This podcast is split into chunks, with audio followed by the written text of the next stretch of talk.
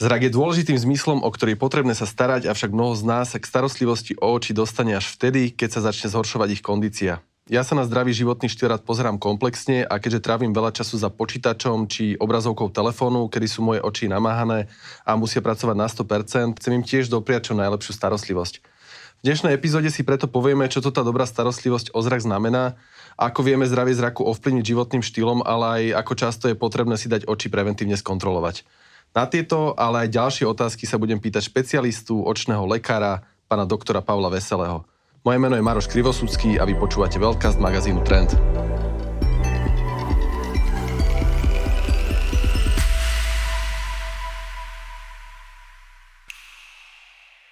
Tento podcast vám prináša Veselý očná klinika, špecialista na laserové operácie očí.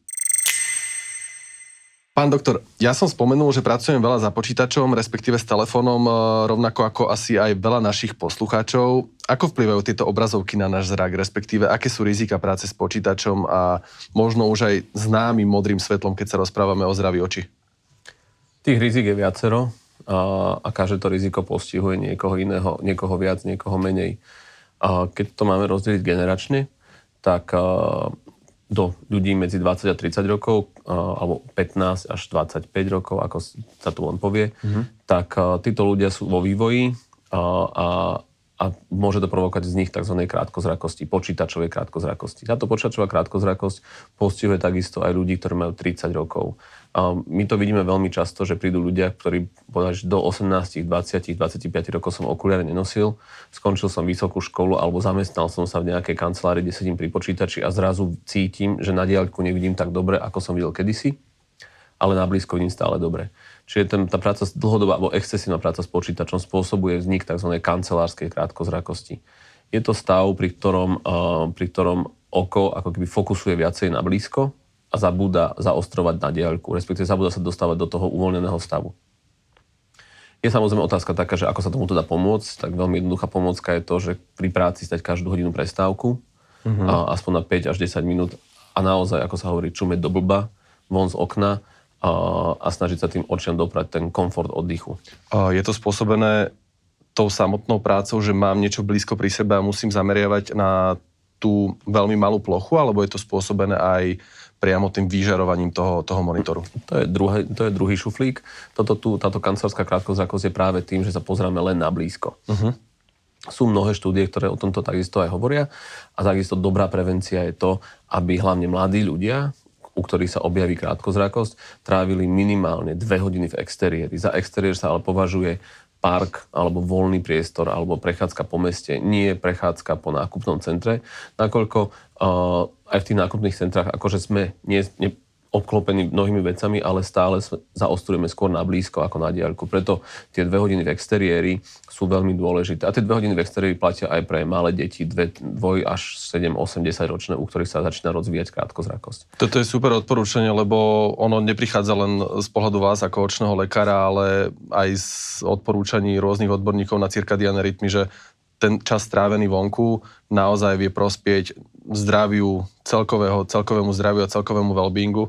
Čiže je to ešte navyše faktor, že sme v naozaj v exteriéri už len z pohľadu zdravia očí, lebo nemusíme, aby som to správne pochopil, lebo nemusíme uh, zaostrovať na objekty, ktoré sú veľmi blízko, ale ten exteriér je v podstate tak také vzdialenosti sú tam, ktoré môžu byť prospešnejšie pre je to, je to pravda, ako to treba dodať to, že to, že im na prechádzku niekam, uh-huh znamená, že na prechádzku bez mobilného telefónu. To som si, to som si rovno predstavil, že, je, je zbytočné. Že človek sa ide prejsť, ale aj tak si zoberie telefón do, do ruky a bude si tam scrollovať niečo. Čiže prechádzať sa, ako ste povedali, pozerať sa do blba, respektíve pozerať sa, nemusí, nemusí to byť do blba, ale niekam do, do priestoru a nechať tie oči oddychnúť. Počas tých 5-minútových prestávok, čo ste, čo ste spomenuli, asi nebudem vždy vybiehať vonka, a postačuje asi iba postaviť sa opäť nezameriavať, nefixovať sa ani na telefón, ani na, ani na nejakú knížku, ale v podstate zase sa dostať do čo najväčšej ďaleko nazvime to ďaleko zrakosti, respektíve do nejakého zameriavania na vzdialenejšie objekty. Je to, je to tak, ako mnohí ľudia, ktorí pracujú v open space, v tomto majú trochu výhodu,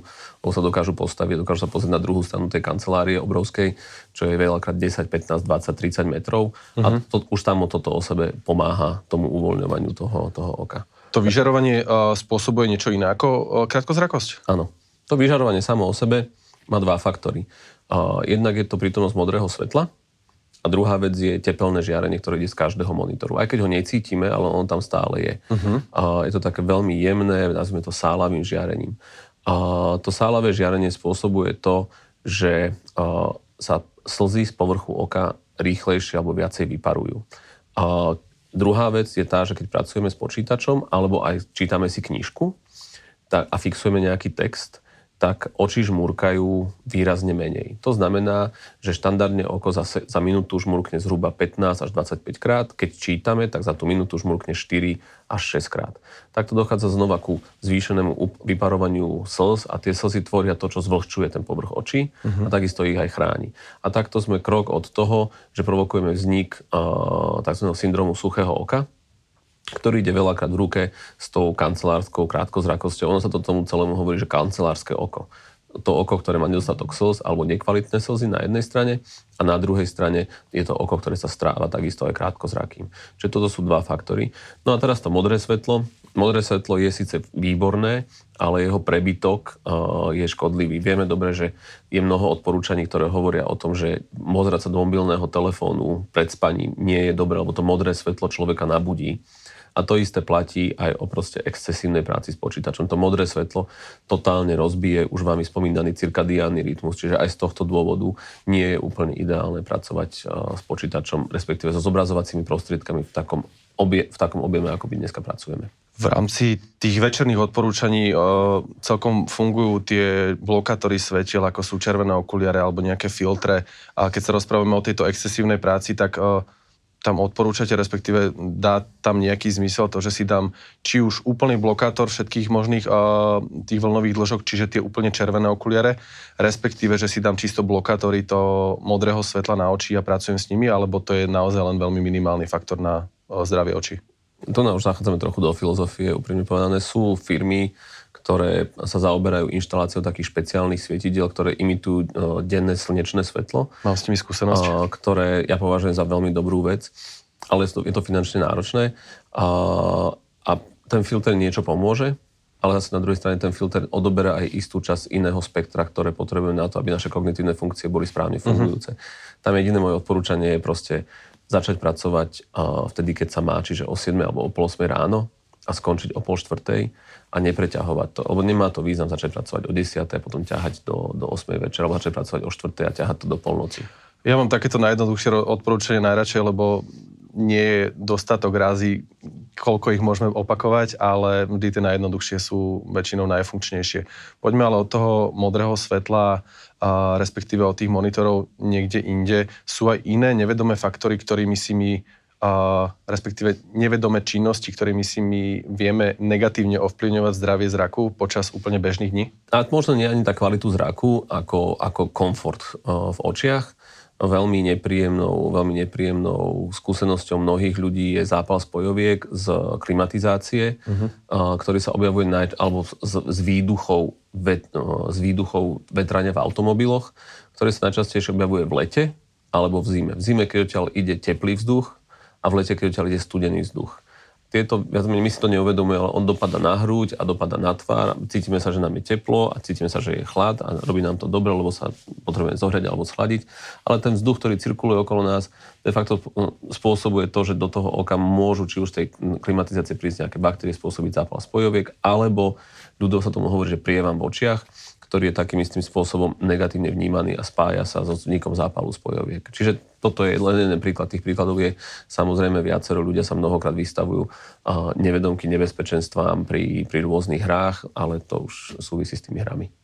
Ešte mi napadol jeden taký faktor, čo sa týka okuliarov a UV filtrov, tak uh, tam asi predpokladám, že keď si už kúpujem slnečné okuliare, tak uh, by som si mal kúpiť také s UV filtrom, že to nie je len o tom, že mi uh, tá, to samotné sklo zatmaví slnko, ale že asi aj tam prichádza k nejakej ochrane zraku. A prečo si chcete kúpať slnečné okuliare? Keď na mňa zasvieti príliš veľa slnka. Slnečné okuliare v skutočnosti nepotrebujete. Okrem možno dvoch extrémnych prípadov, keď ste na horách, uh-huh. kde je veľa snehu, alebo pri súvislej vodnej hladine a v lete. A vtedy tie slnečné okuliare majú opodstatnenie, alebo vtedy to slnko nedopadáva len z hora, ale takisto odrazom, či už od, toho, od tých kryštálov snehu alebo od tej vodnej hladiny ale v skutočnosti, keď je štandardný, obyčajný deň a, tak vy nepotrebujete slnečné oko, lebo vaše oči sú, sú vývojovo proti slnečnému žiareniu dostatočne chránené, tak aby vám to, aby vám to neubližovalo. Z môjho pohľadu slnečné okuliare sú modný výstrelok, ktorý v skutočnosti nie je veľmi potrebný. Ktorý nie je až tak potrebný, ako je asi, asi využívaný. Dobre vedieť. Dobre vedieť, aby sme ich nenosili zbytočne viacej, ako je potrebné. A poďme sa pozrieť na zrak ako taký. A viete si predstaviť, že keby som sa naozaj staral o svoj zrak príkladne, respektíve by som sa vyhýbal všetkým týmto nejakom, nejakým faktorom, ktorý ho môžu, ktoré ho môžu negatívne ovplyvniť, a vedel by som si ho udržať zdravý a v 100% kondícii počas celého života, alebo prirodzene s vekom ten zrak sa zhoršuje a nevieme s niektorými zhoršeniami niečo alebo absolútne nič robiť. Je taký ten vtip, kde dávajú tomu pánovi na výber, že A ostaneš so svojou ženou, alebo B. B, B, B, zoberiem B. Um, ale nie. B je správne. Nie je možné sa starať o zrak tak, aby vám do stovky ostal rovnako dobre fungujúci, ako keď máte 20 rokov. Zrak, respektíve tkaniva, ktoré sú vo vnútri v oku, sú, podliehajú takisto zmenám, ktoré, sú súvisia, ktoré sú, súvisia s vekom a, nie, je možné ich, nie je možné tomu zabrániť. Čiže tak ako stárneme, tak sa tak sa kazí aj náš zrak prirodzeným spôsobom. Keď niekto vymyslí liek proti starnutiu, tak v tom momente sa zastaví aj starnutie zraku, ale to starnutie vnímajú takmer všetci ľudia, ktorí po 40. 45. roku života zrazu majú krátke ruky, a, alebo keď majú 60 rokov, tak zrazu farby nie sú také jasné, ale uh-huh. sú matnejšie. Toto všetko súvisí a, so zmenami, ktoré sú podmienené vekom a so starnutím zraku. Tu asi prirodzene prechádzame k nejakej prevencii, respektíve minimálne k odhaleniu tých uh, nejakých poruch zraku. Uh, je to aj jedno zo základných odporúčaní pri starostlivosti o zrak. Ako často odporúčate nejaké preventívky, respektíve aké vyšetrenia zraku odporúčate podstúpiť ľuďom? Tie preventívne prehľadky sú veľmi dôležité v detskom veku, preto aby sme dokázali zachytiť vznikajúce nejaké ochorenia, ktoré sa dajú odstraniť a v, v dospelom veku platí to, že tie preventívne prehliadky po 40 by mali byť minimálne raz za dva roky, lepšie každý rok. Je to preto, že po 40. roku e, života sa začínajú objavovať ochorenia, ktoré sú veľmi tiché, postihujúce zrak, prebiehajú veľmi, veľmi pomaly, uh-huh. ale keď už sa dostanú do nejakého štádia za nejakým, nejakým thresholdom, tak my už ich nevieme potom zvrátiť späť a nevieme prinavrátiť tú kvalitu alebo kvantitu zraku, pokiaľ to ochorenie e, sa nezachytilo dostatočne zavčasu. Čiže po 40. 45. roku života určite tie e, prehliadky majú, majú svoj význam. Mnoho z tých prehliadok ale e, odhalí ochorenie, ktoré vieme zastaviť alebo ho vieme regulovať. Ale nevieme to urobiť tak, že sa akože ten človek alebo to oko vylieči. Nedá sa to dá porovnať to ochorenie s chrípkou, že mám chrípku, som chorý, keď tá chrípka prejde, pomocou liekov sa vyliečím a som znova 100% zdravý. Mm-hmm. Nie, toto bohužiaľ v mnohých prípadoch pri očných ochoreniach, hlavne tých, ktoré sú spôsobené vekom alebo podmienené vekom, sa nedá povedať. My to ochorenie, keď to zavčasu odhalíme, vieme zastaviť. O, o aké konkrétne ochorenie sa v tomto prípade jedná? Čo je také, že tiché a naozaj sa s ním stretávate často? Je to zelený zákal, tzv. glaukom, je to sivý zákal, sú to tzv. degenerácie, sietnice. Uh-huh tých ochorení naozaj veľmi veľa, ktoré sa dajú, ktoré sa dajú nájsť. Ale samozrejme existujú aj ochorenia očné, ktoré nie sú podmienené vekom, ktoré prídu, vyliečia sa a odídu. Či to je zápal spojoviek alebo, alebo niečo takéto. Tieto ochorenia sú asi komplexnejšia téma, tomu sa môžeme venovať niekedy v budúcnosti. A poďme si ale ešte povedať, že aké sú riešenia problémov napríklad s tou krátkozrakosťou, s čo sa stretávate, alebo s nejakou ďalekozrakosťou, s tými takými, povedzme, že bežnejšími ochoreniami, ktoré sú podľa mňa nie ako za zainteresovaného človeka ľahšie riešiteľné, keď sa nerozprávame o okuliaroch. Samozrejme, prvá možnosť sú korekčné pomôcky, čo sú okuliare alebo kontaktné šošovky. Treba povedať, že pri krátkozrakosti, ktoré je oveľa viacej, už kvôli spomínanému kancelárskému, kvôli kancelárskej krátkozrakosti, a, tak a, tých, je, je nepohodlné ráno si dávať každé kontaktné šošovky alebo hľadať okuliare. A, a potom tých riešení, aký sa dá pomôcť, pomocou ktorých sa dá tým ľuďom pomôcť, je, je viacero. Tá najznámejšia, najrozšírenejšia sú uh, laserové operácie na korekciu dioptrických chýb, uh-huh. uh, ktoré majú svoje limity, hlavne tie, tie horné, či už v zmysle výšky dioptrie alebo v zmysle výšky vekovej, vekovej hranice. A, a potom, keď človek nie je vhodný na takýto typ laserovej operácie, tak prichádzajú do úvahy také špeciálne operácie, pri ktorých sa vkladajú dovnútra do oka tzv. fakické šošovky. To si treba predstaviť ako kontaktnú šošovku, lebo je to veľmi jemné, ktorá je ale uložená nie na povrchu oka, ale vo vnútri oku. Čiže toto sú dve riešenia, ktoré sa, ktoré sa ponúkajú. Samozrejme oveľa častejšie a rozšírenejšie, rozšírenejšie sú tie laserové operácie. Ktoré... To sú také tie krátke 10-minútové, respektíve x minútové, ale také tie jednoduchšie zákroky, Aha. že tam človek príde, vyrieši sa operácia a ide sa domov, predpokladám. Je, ten, ten, ten popis tej operácie je relatívne správny a ja som strašne rád na jednej strane, že mnohí ľudia to presne takto vnímajú, lebo každý má stres z tej operácie, ale treba povedať, že tá, tá operácia je len vyvrcholením. Uh-huh. Tá operácia je len to, to hodenie šlahačky na tortu predtým tú tortu treba upiecť a tomu predchádzajú nejaké predoperačné vyšetrenia, ktoré väčšinou našťastie tí ľudia nevnímajú ako nejaký stresujúci faktor a tie trvajú 2-3 hodiny, kým my zistíme, či ten pacient je vhodný alebo nie je vhodný na takú alebo onakú operáciu a či ten laserový zákrok je pre neho vhodný alebo či mu pomôže. Čiže áno, tie laserové operácie sú relatívne krátke a sú relatívne komfortné. Ten, ten človek pociťuje iba jemný tlak počas tej operácie a skôr pociťuje stres ako nejaký tlak, ale to, čo je predtým, je, je dôležitejšie. Naozaj tá laserová operácia je je, je relatívne jednoduchá. V dnešnej dobe extrémne moderných prístrojov dokážeme tú dioptrickú chybu odstraniť rýchlo a pre pacienta pohodlne. Dôležitejšie ale to, čo sa deje predtým. Čo sa týka týchto operácií, tak je tam nejaký progres v tom, respektíve posúva sa tam medicína aj v tejto oblasti, ako je to napríklad v estetickej chirurgii, alebo tam stojíme na tom, že sme niečo, niečo objavili a teraz fungujeme stále v tom istom procese? Každá doba má svoje trendy a to isté platí aj o tej refrakčnej chirurgii. Prvý laserový zákrok bol urobený v roku 86 veľmi jednoduchou metódou, ktorá bola pre pacienta síce účinná, ale bola spojená s veľkou bolesťou, hlavne v rekonvalescencii.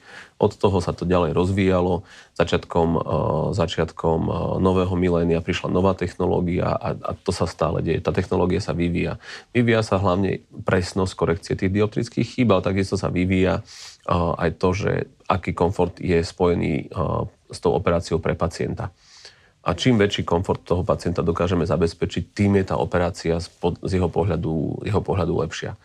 A my na našich pracoviskách používame technológiu e-LASIK, tzv. individualizovaný LASIK, čo je technológia, ktorá je unikátna v tom, že dokážeme urobiť korekciu dioptrickej chyby na základe také veľmi špecifickej digitálnej mapy tej dioptrickej chyby. A tá digitálna mapa dioptrickej chyby je vytvorená tzv. prístrojom iDesign, a, a, treba, a je individuál, a je špecifická pre každého človeka. Uh-huh. Je to niečo ako otlačok prstu. Neexistuje na svete oko, ktoré by malo identickú digitálnu mapu tej dioptrickej chyby ako moje alebo vaše oko. Okay. Tak ako otlačok prstu je unikátny. A my vďaka tomu zo snímaniu vieme skorigovať tú dioptrickú chybu presne pre potreby toho jedného konkrétneho oka tým je ten zákrok Ilasik veľmi špecifický, veľmi presný, veľmi bezpečný a veľmi unikátny. A tie výsledky, ktoré my dosahujeme, sú, sú, na, sú na maximálnej možnej hranici kvality zrakovej ostrosti, ktorú sa dá dosiahnuť po tej operácii. Čiže v podstate vy ste týmto nejakým zákrokom vyriešili nielen tie bolesti v rámci, v rámci tých predošlých generácií zákrokov, ale zároveň ste zvýšili percento úspechu všetkých týchto operácií. Je to presne tak, lebo čo, čo zaujíma človeka ako pacienta? Pacienta zaujíma to, že bude ma to bolieť, alebo ma to nebude bolieť. Nie s tým zákrokom uh, Ilasik to boleť nebolí, nielen počas operácie, ale ani po operácii. Čo zaujíma lekára, je to, akú zrakovú ostrosť po tej operácii ten človek dosiahne. A ako kvalitný a presný je ten zákrok. Uh, a to sú dva rozdielne póly a dva rozdielne pohľady. Nás samozrejme, samozrejme nás viacej zaujíma to, aby ten človek videl čo najlepšie, čo najpresnejšie, čo najvycibrenejšie detaily a aby to jeho videnie bolo čo najdokonalejšie. Super. No ja som rád, že sa a že zatiaľ nemám potrebu riešiť práve takéto zákroky, aj keď tie preventívne prehliadky samozrejme absolvovať chcem a zábe, že sú riešenia, ktoré, ktoré sú bezbolestné. Ďakujem vám. Ja ďakujem.